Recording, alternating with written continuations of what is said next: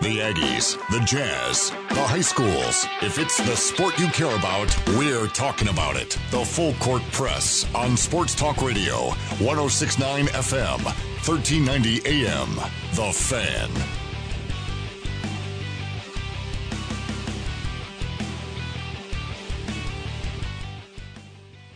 Hey, what's up, everybody? Eric Frandsen, Ajay Salvesen. I hope you're enjoying... Have you recovered from the weekend, Ajay? Well, it depends. There was two parts to the weekend. One was an incredible nightmare, and the other was actually relaxing and nice. And then I realized we had to do a show today and explained, and it is our job. We are blessed to have jobs, but it's our unfortunate due job to explain to all of this wonderful listener base, I don't know how many there are, what in the hell happened Saturday night in one of the worst collapse, the worst collapse in Aggie men's basketball history. Worst. People talk about the Pacific game. You remember this game, February 12th, 2005. Aggies are up 8 with 38 seconds remaining. And then Pacific goes on an 11-2 run, and they win at 64-63 on a jumper on the right wing. And they beat Utah State and stun the Spectrum, and they go to 15-0 on the season. This trumps that by a incredibly large, wide margin in so many ways. And you and I have the due responsibility to explain to our listeners what we saw from our glasses and our eyes, and to try to break this down and relive a horrid nightmare for the Valley. And that sounds dramatic, but it really is that bad of a loss because, A, it takes you out of any at-large bid. Whatever hopes and dreams and chances you had for an at-large bid, let me get this very clear for each and every one of you. There is no chance anymore. It is gone. It is crushed. It is ashes. It is no longer existing. Forget it. If you want to go to the NCAA tournament, you got to win 3 in a row in March in Vegas. And that includes you're probably going to have to beat San Diego State at some point. And right now, it's looking like you might have to beat them in the first round. Or, in after that bye game or whatever the heck it is. I agree. Sadly, I think that it all comes... Now, the rest of the season only comes down to 3 days in March. For Utah State basketball, they've lost 4 out of their last 5 games. And while the games and the wins over Florida and LSU look nice, because both those teams are playing good basketball right now, Utah State is not. And there are big question marks about this team. Saturday night illustrated a few things that we've been saying for a little while here. That Sam Merrill may be the conference player of the year, but Neemias Queta means more to the Utah State Aggie basketball team. When he fouled out, that's when Boise State started to make their run. Shortly after that, Utah State couldn't stop him. Utah State needed just one thing to go their way in that last 5 minutes. Just one more made free throw. Just one less turnover. Just one additional rebound. Just one made field goal. Their points were all at the free throw line. They couldn't get the ball in the bucket. Just one more defensive stop. Pick any one of those. They didn't need that cumulative. You pick any one of those and they still win the game. Baffling, Ajay. Baffling. I could not believe what I was watching. Well, that's the thing is Eric, the Aggies were up 18 with 4 minutes and change to spare. They were up 16 with about 3 minutes and change to spare. And then it all went to complete hell. Like all of a sudden, Brock Miller on a 2-on-1 loses the basketball because he tries a fake do-si-do pass and it bounces off his leg, goes the other way, gets to be a 2-point play, comes back on the other side, Brock misses a wide open three, Dennis knocks down a 3 on the other side. All of a sudden, this thing is down to 6. Then Brito, who has struggled mightily and looked incredibly rattled, throws a baseline bounce pass that bounces out of bounds before it even gets to the guy. That's a turnover. And then we all look at that 5 minute, or I mean that 5 point barrage where they got the butt, or excuse me, where Dennis got the three, and then Brito goes to take it out and doesn't even take the opportunity to scan the court. Rushes his pass to Bean, where there's a Boise guy sitting practically right in front of him, makes a steal, lays it in, and Bean's the only one to contest it. Nobody fouls him to challenge him at the rim. You make him go to the line to shoot two free throws. You force him to go to the line to hit two free throws to tie that game. If he makes him, good on him. If he doesn't, get a rebound and get out of there. Bean's the only one to challenge that bucket. I could almost just say, I mean, it was a major collapse, but my question to you, Eric, who do you blame more? The players for not executing, or for the coach not putting in the right substitutions, or calling timeouts, or trying to stop the momentum? That's a great question. And I don't know that you can point at anyone specific, because I think it's equal. 435-339-0321 if you want to text in and share your thoughts on this. This conversation is going to go on for a while. Craig Smith presser at 4:30. I'll head over there, grab the audio, bring it back to Eric, who will play it for you. Again, 435-339-0321 if you want to text in, or 435-752-1069 if you want to call in and share your thoughts on an absolute collapse of a loss. Now the Aggies, by the way, we got to look forward to, because we don't have a lot of time to dwell on it, Eric. We got to play Air Force tomorrow, who wiped us on the floor at Clune Arena just 2 weeks ago by 19. And they got to go play Air Force now and then get ready for Colorado State on Saturday night. There's not a lot of time to dwell on this, but you got to think that these kids are, I mean, at least just rattled still, at least a little bit from this loss. Oh, absolutely. I mean, that was when so many different ways to take this.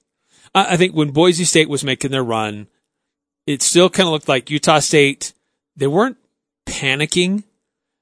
It looked like they felt like it just the image was the perception for me was that from an Aggie perspective, we've got this nice lead. We've got a comfortable lead. We just got to make a few plays. We'll get this done. We'll take care of business.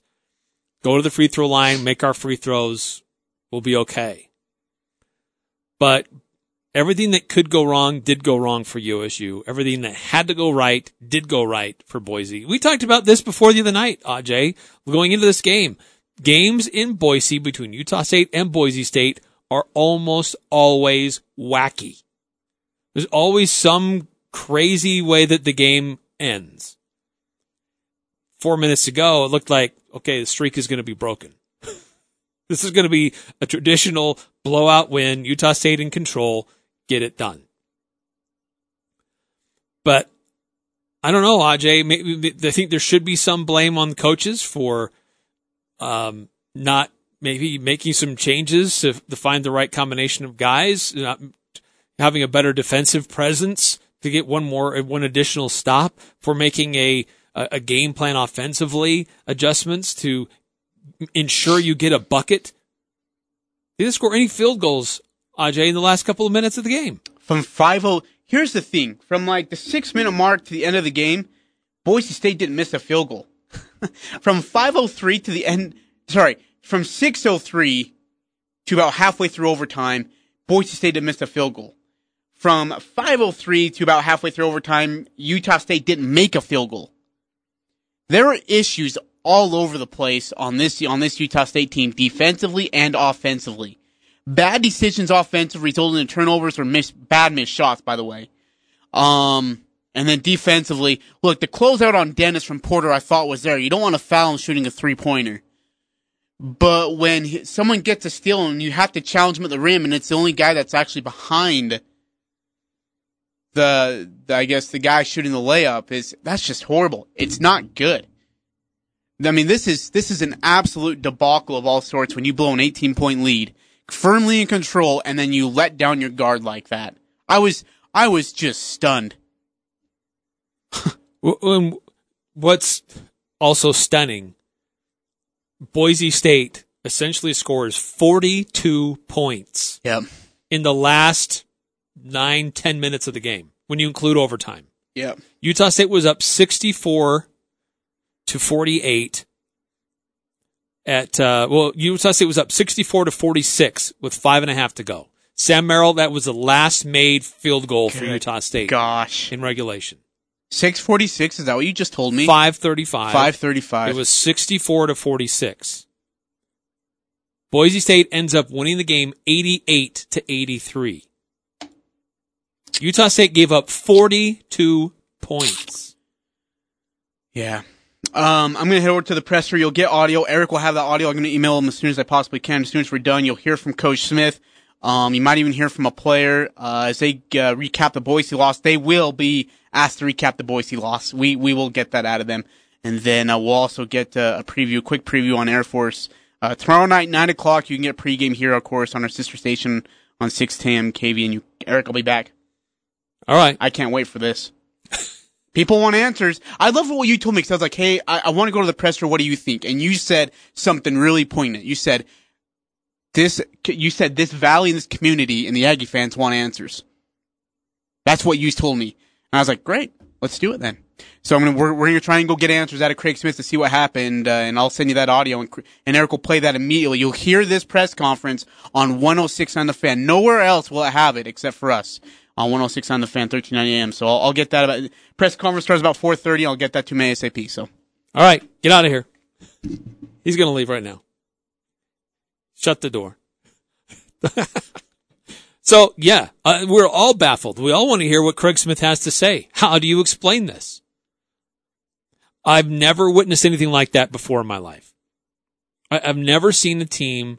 I've seen comebacks before. I've seen teams make valiant efforts before. Heck, we've seen Utah State do that this season with the comeback against LSU. But that was over a longer period of time that they fought back. They made their adjustments at halftime and started chipping away. As Coach Smith would say, they just kept chopping wood. NBA, next best action. And over time, they started to get things going their way, and they took momentum and held on and kept it, and were able to win that game. This was in reverse and on steroids. Never before have I seen anything like this before. All they needed was one stop, one more made free throw, one less turnover, one defensive stop. But this has been an issue we've talked about quite a bit, is bench play. You've got, Queta goes out there and plays pretty well. I mean, 12 points, 6 boards, an assist, and a block, but he does foul out. And there's not a lot more that comes off the bench that really contributes a heck of a whole lot. I mean, there were guys that were doing things in different ways, but you look at 9 points out of your bench. You had 7 turnovers from your bench. There needs to be more consistency coming off the bench, and Sean Bairstow's a guy that looks like, you know, he's had a couple of games coming off the bench where he's looked pretty good. He only played in 4 minutes. Had 1 rebound and a turnover himself. But Diogo Brito, he's kind of the Swiss Army knife for Utah State. He does a lot of things. I'm a big Brito fan, but gosh, they need more offensively out of him. And I'm not just to pick on him, but there's a lot of other guys that just haven't been performing like we would expect them to be at this level. It's this team, but all these guys that are back in this system. It's not something new. It's not trying to adjust to a new system, a new coach. The core of this team is the same. But it's hard. I mean, what do you do? What do you do? At some point, I think the coaches are like, look, this is who we are. This is what we have. At what point do you say, all right, it's time to plan for the future, and we're going to develop our younger guys more? I mean, it doesn't help when your quote-unquote star three-point shooter goes 0 for 3. It only gives you 4 points. Brock Miller. and you don't get a lot of help off your bench. I mean, Anderson played some minutes. A lot more of those minutes were in the overtime. But, yeah, Trevon Dorius didn't play much. We didn't see Kuba at all. So, hard to figure out what happened. I can't tell you how many different times people have approached me and said, what happened? Why did that happen? We're all searching for answers. How is it that Utah State lets a freshman come off the bench that nobody really knows about and does some crazy things? They held their stars in check for portions of the game, but then they had some other guys that weren't expecting play very well. That has been the life of Utah State in the Mountain West this year. They don't seem to be the same team since the start of the year. They've lost 4 of their last 5. 2 of those were blowouts. They didn't look like they were even belonged to be on the same court. And what happened on Saturday felt like a blowout. I mean, you have the lead. You have a 5-point lead with 10 seconds to go. You lose the game. Unbelievable. We'll get into more of that a little bit later on. We'll hear the comments from Coach Craig Smith. I don't know if we'll hear from players or not, but we know this team is searching for answers too, as they should be. But there's something very different about this Utah State team, and we haven't been able to put our finger on it this year compared to last. Is it the Queta factor? Having him on the court or not on the court. Yes, that certainly makes a difference, but look what they did in the pre-conference, in the preseason. They didn't have Queta then when they played against LSU and when they played against Florida. Yes, they could have used him in the game against St. Mary's and BYU. Maybe those games go a little bit differently. But this just doesn't seem like it's the same team as those teams that won those games. Certainly, I think that the confidence may be a little bit rattled. Their grit may be a little bit rattled. Not quite the same. But this is a team that, in 2 different stretches of the game, went ice cold. It started late in the first half, with about 2 minutes to go. And Utah goes up 38 to 19. They look like they have a nice cushion. They're playing well, and then they go cold. Don't score again until early in the second half. And then it happened again, late in the second half. So being able to get automatic points is something this team has struggled with at times. And you know what? It's great. I mean, Utah State sends out the release today. Oh, Utah State is in the top 10 in all these different categories. Doesn't matter. Winning is what matters. It's great that they're good at the free throw line. It's great that they have this rebounding margin, and it's great that they have these assists. But if they're not winning games, does that really matter? Anyway, love to get your thoughts. What do you think needs to change, if anything, for this Utah State basketball team? They've got Air Force coming into town tomorrow night. It needs to be a quick turnaround. And this is a team that's looking for some redemption there. But love to get your thoughts on what happened on Saturday night up in Boise. Feel free to text in. The phone line, the text number is 435-339-0321. That's 435-339-0321.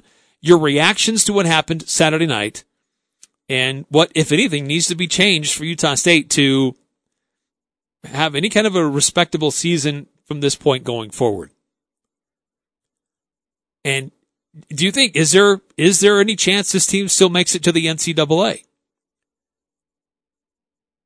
435-339-0321. We'd love to get your thoughts on that. A lot of other things to get through tonight. We also had a pretty interesting weekend in the championship football games in the AFC and the NFC. Who won? Who's moving on to the Super Bowl? Who do you like now based off of who we know the matchup is going to look like? Region 11 basketball standings updated from the games that happened over this past week. We'll look at those. Utah Jazz, they're in action tonight, taking on the Indiana Pacers. Bojan Bogdanovic, his former team, he's playing well right now. He's going to have a chip on his shoulder. And Mike Conley back in the mix for the Jazz as well. Perfect timing? Or will it start to disrupt some things that the Jazz have been doing well? So we'll look at those things. We'll update you on what happened in our Pick 6 and some Utah State football players in action over this past weekend, and a few more will be in action this coming weekend. So we'll discuss all of that on who's playing where and how you can follow along. All that's coming up next right here on the Full Court Press, 106.9 FM, 1390 AM, The Fan. It's the Full Court Press, weekday afternoons from 4 to 6 on Sports Talk Radio, 106.9 FM, 1390 AM, The Fan.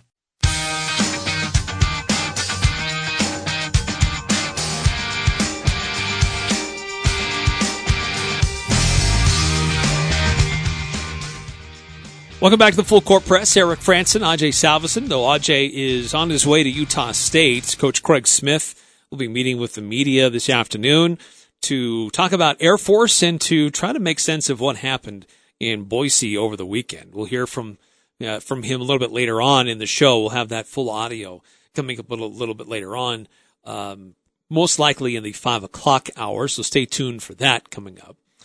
Still trying to make sense of what happened. But it was an interesting weekend for football. We had two championship games on Sunday, the AFC championship game and the NFC championship game. And were you surprised? I mean, the teams that won were the teams that we predicted would win when we were doing our own predictions on Friday. We predicted it would be 49ers and the Kansas City Chiefs. But it kind of went how we thought it would, to be honest. I mean, the Titans tried to make it interesting, but give a lot of credit to that Kansas City team and the adjustments they made at halftime. And they tried to chew up clock, ball control, clock control, but Kansas City can score so quickly and have so many dynamic weapons. They didn't need the ball a lot of times. But you look at this the game and how it unfolded. Tennessee jumps out early, and they have this 10-0 lead, and then Kansas City just proceeds to keep pouring it on, and one right after the other. Tennessee did score another touchdown early in the second quarter, but they're up 17-7, and it looks like this is going to be Tennessee's way. And here's another example of how Tennessee plays Kansas City tough, and they just have their number. But Tyreek Hill has a big-time play. Mahomes tucks the ball and runs it in near the end of before the half. Then they come out, and neither team really does much in the third quarter, but then Kansas City gets going again with a couple more touchdowns in the fourth quarter to really put it out of reach. Tennessee tries to come back, but it's just too much and not enough time to do it. They're just not built to come back quite that same way. But, that Kansas City team, a lot of different weapons, a lot of different ways they can do it. And, of course, a lot of praise coming after the game and in the days since for their head coach, Andy Reid, and what he does to prepare the team, just how this is a guy he's been in the playoffs a lot, but he's only had one trip to the Super Bowl, and that was the one when he was the Philadelphia Eagles, and that one didn't go very well. They just didn't seem to be nearly as prepared to be there, and just didn't seem to have everything dialed in. This will be interesting to see how he looks in 2 weeks. But Patrick Mahomes, after the game on Sunday, really heaping a lot of praise on his head coach. Coach Reid puts us in situations where you have to not be in the exact opportune or that advantage to your way. It's an advantage defense, and he wants you to go out there and succeed. And so he let us know before the game if we got into certain yard lines that we were going to go for it, if we get to the fourth and shorts and stuff like that. And so whenever, I think you could see the process of it, we got out there. The first play I didn't like, so we went there, called a timeout, went in, changed the play, and got it to a play that we liked. Boy, there was – Mahomes himself was fantastic. I mean, you got to remember, this kid's only early 20s, so he's going to have a long, successful career. It looks like if he doesn't get injured.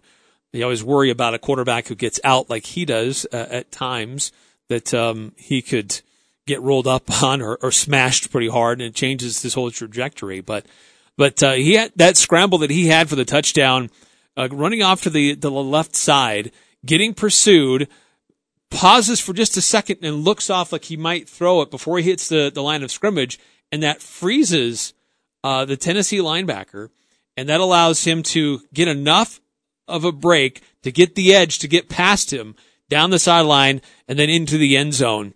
And that touchdown really there, I felt, made the big difference for Kansas City. All the momentum going into the locker room. They now have the lead after being down, and everything seemed to be swinging more for Kansas City after that play, a 27-yard scramble for Patrick Mahomes. But this is a team that, kind of like the Aggies of a few years ago, where they don't need a lot of time. It doesn't really matter where they are on the field. They have the potential to make big plays and score quickly if they want to. Now, that's not to say that they can't also slow it down and be more ball control and conservative. That was early in the fourth quarter what they did. Actually, it started in the third and it carried over into the fourth. They had that long scoring drive, 73 yards, chewed up over 7 minutes of clock. So, it's a team that definitely has that ability to go either way if they want to, if they need to. And again, after the game, it was this time Travis Kelce, the dynamic tight end for the Chiefs, heaping a lot of praise on his head coach, Andy Reid. I love Coach Reid, man. He's definitely a part of the motivation. You know, we're sick of hearing what the media says about him, how he can't get the big one done. And, you know what? We knocked one off the list, got the Lamar Hunt Trophy back here in Kansas City for the Hunt family, and you know what? We still got one more goal to knock off the list. Andy Reid is one of only 8 coaches in NFL history with 200 wins. He's 14-14 in the playoffs. He's had his teams with Kansas City a lot of close games that they've been in. They just haven't been able to get over the hump. They had the overtime game a year ago. They had a lot of close games where they just weren't able to get things done. They blew a 38-10 third quarter lead to the Colts a few years ago, lost 45-44. There was a game-tying 2-point conversion against the Steelers. It was called back for holding. They eventually lose that game, 18-16. They had that 21-3 halftime lead against the Titans in 2017. So this is a team under Andy Reid that's been in a lot of games, close games in the playoffs, but they're playing at a different level right now. Not the best overall record in the NFL this season, but with a healthy Patrick Mahomes and a lot of weapons around him, boy, they're dynamic, and they've got a lot of different things that they can hit you with. Great wide receivers, great running backs. So they didn't particularly run the ball really well. Mahomes had that one scramble for 29 yards. I guess it was 27 yards. But, Damian Williams only had 45 yards on the day.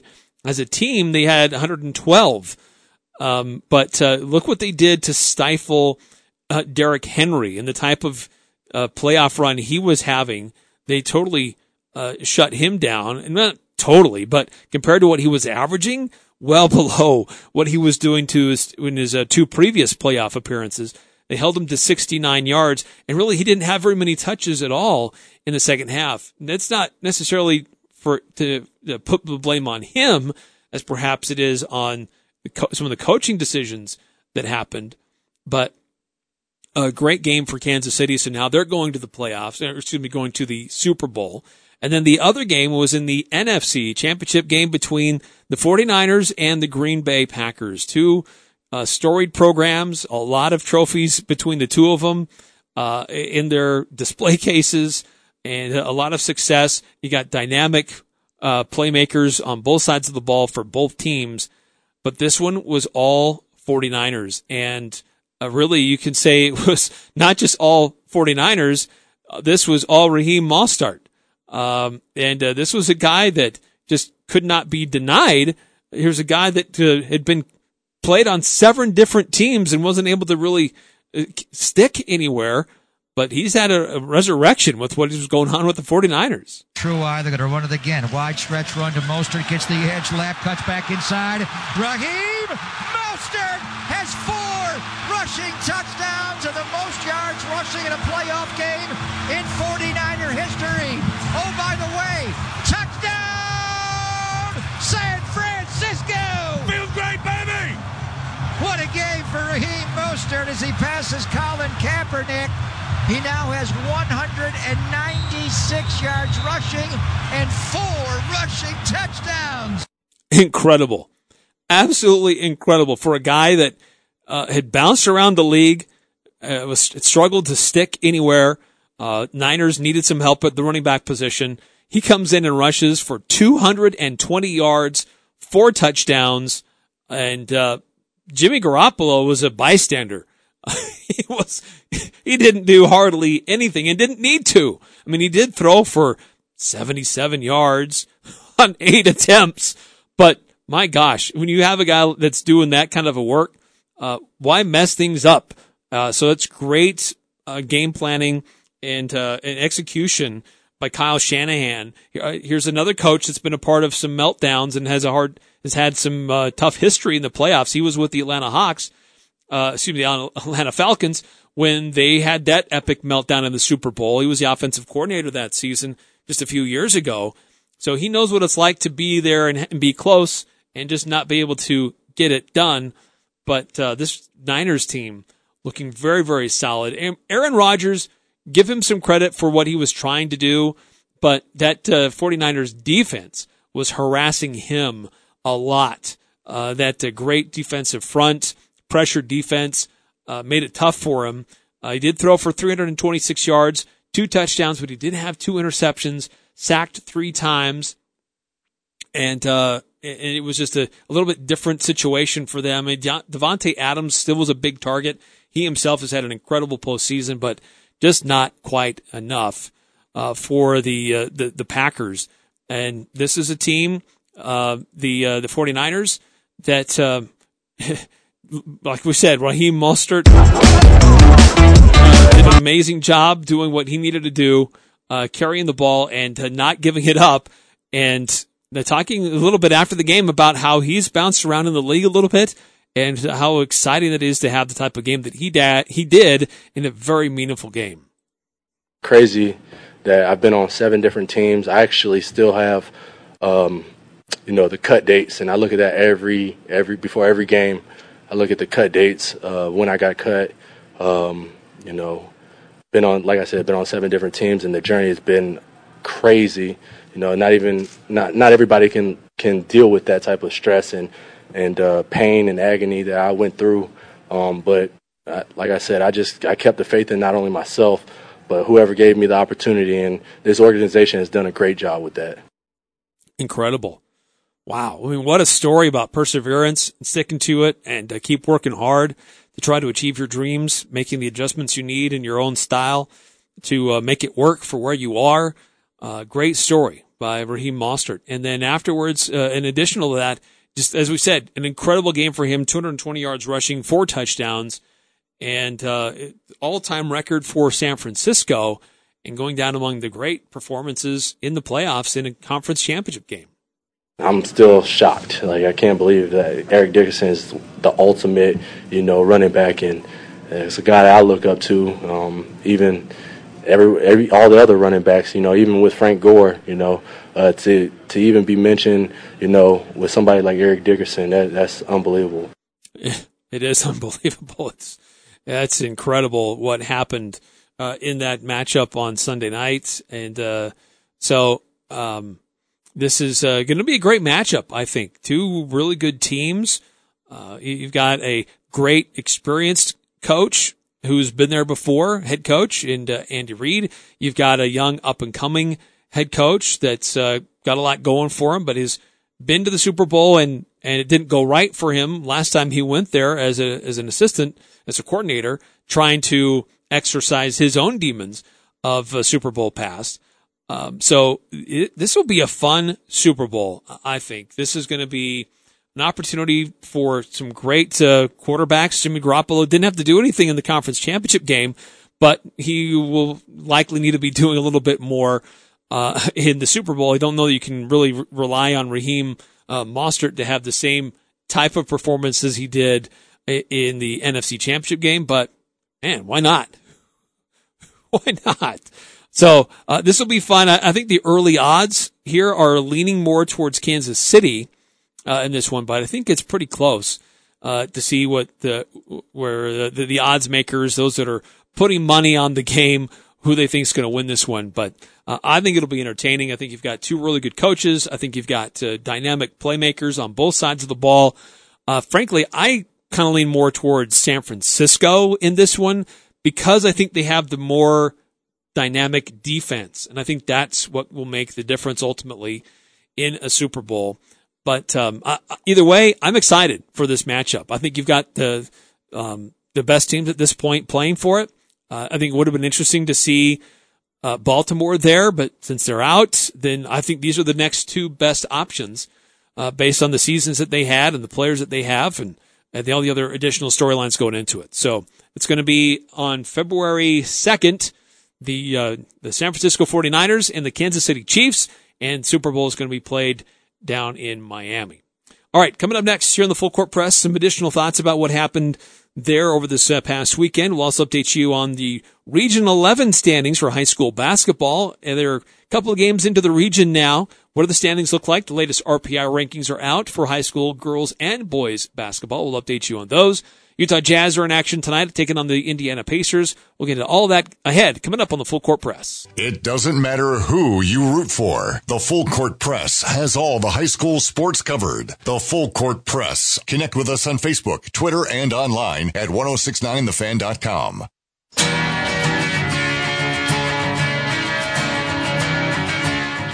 Fifty years of waiting. And the Chiefs are going to the Super Bowl. 18 seconds, they will count it down here at Arrowhead Stadium. The Chiefs' kingdom, hoping. Their dreams have come true. Hail, hail to the King of the Chiefs' kingdom forever. Because today, the team that Lamar Hunt founded has just won Lamar Hunt's trophy. The stadium that was Lamar Hunt's dream. Kansas City is the AFC champion. They are headed to Miami for Super Bowl 54. Final score, Kansas City 35, Tennessee 24. Ooh, just give you chills listening to that, doesn't it? Kansas City is opening as the odds-on favorite, but it's very, very close. This line was just set late last night. And, of course, there's going to be a lot that's going to change between now and then. And this is, again, just for discussion purposes, nothing more. But you have to also understand how these betting lines work. The Vegas odds makers set a line to encourage people to bet. They want you to place money to think if they think it's going to go one way or the other. However, that being said, it is pretty fascinating to see just how close these guys get it sometimes. But they've got Kansas City. They opened as a 1.5-point favorite, and it's moved just a little bit. It's only a 1-point favorite now. But the over-under on this game is 54. And that's an interesting score. I think that's probably pretty close. If not, maybe I'd probably take the over on that based on these two teams and what they can do offensively. But in Super Bowls, crazy things can happen, and it comes down to more of a slugfest, and scoring is at a premium. So anyway, that's what's going on, what you can expect in the Super Bowl. That Kansas City is the early odds-on favorite. Certainly a lot of positive momentum and excitement for that franchise and how close they've been the last few years and how they seem to be – they just now have broken through. Got a head coach who's been there before, seems to be learning a few things, doing things a little bit differently this time. But on the other hand, you've got a franchise that definitely knows what it's like to go to the Super Bowl and has been there many different times, has had some success. They've had some misses. But beyond that, this is I think San Francisco is a little bit more balanced team offensively and defensively. That could mean the difference for them. But anyway, I'm excited. I think this will be a lot of fun. The Pro Bowl will be this weekend, and then the Super Bowl will be the following weekend. Speaking of quote-unquote all-stars, there's some because Pro Bowl, I guess, is the all-star game for the NFL, though really doesn't make a lot of sense to me that they still play that game. But anyway, just that's the way college or the NFL works. But Utah State had some players involved with some postseason opportunities. There was the East-West Shrine Game that took place in St. Petersburg, Florida, this past weekend. Dominik Eberle performed in that, and he did well. He was 2 of 2 on field goal attempts, 3 for 3 on extra points. So certainly adding to his resume and the things that he's able to do, creating more attention as a potential NFL player, somebody that could certainly help out a roster. Field goals were not necessarily deep or extraordinarily challenging, but still, he was solid in what he did. It was a 28-yard field goal in the second quarter. Then he added a 26-yard field goal in the fourth, and he was a perfect 3 for 3 on extra points, and just as he has been in his entire career at Utah State. So Dominik Eberle doing very well in the East-West Shrine Game over the weekend.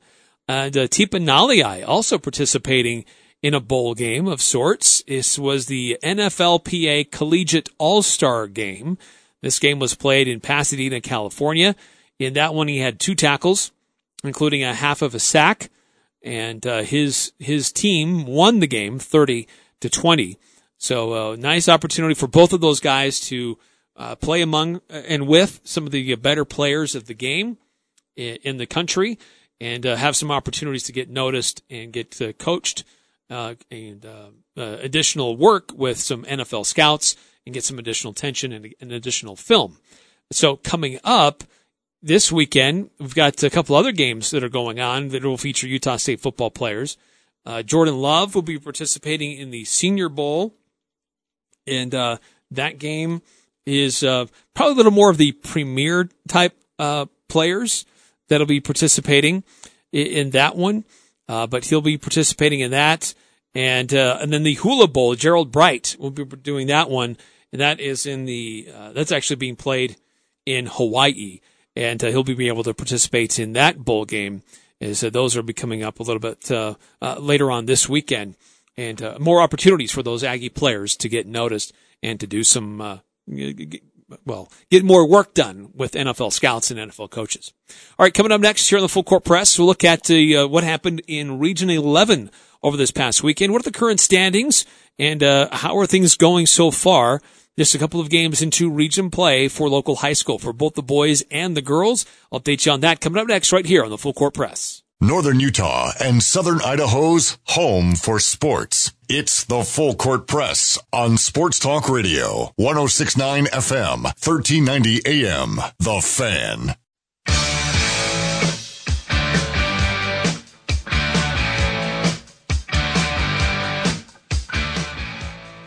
Eric Frandsen with you here on a Monday.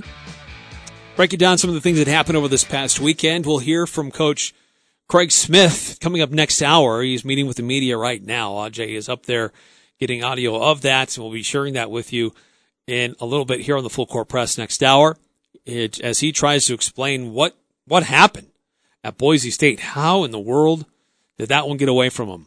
And then they've got Air Force coming into town, a team that dismantled Utah State at their place. USU looking for some redemption. Can they try to get some things back together, or will it be losing 5 of their last 6? Hopefully not that. But looking at some things that happened over the weekend, I just, again, want to repeat this coming up weekend, Jordan Love and the Reese's Bowl, the Senior Bowl, that's actually going to be Saturday, and it'll be on NFL Network. You can see that at 12:30. And then Gerald Bright, he's going to be in the Hula Bowl. That'll actually be on Sunday, and that'll be on CBS Sports Network starting at 8:30 our time. If you wanted to tune in and watch those guys and how well they do in those bowl games respectively, that's what's going on and how you can follow those. Updates on what's going on with Region 11 high school basketball. We had some interesting games this past weekend, and their latest RPI rankings are out. The standings are out for the Utah High School Activities Association. You can read all about it on CashValleyDaily.com, but Skyview remains the number one team in boys basketball. Continue to do well. They are playing very good basketball. They're 12-2 overall, 3-0 in region play. Now remember, region standings don't mean the same thing as they used to. Yes, you still win your region and you get to say that you won the region, but it has no bearing on what your postseason looks like.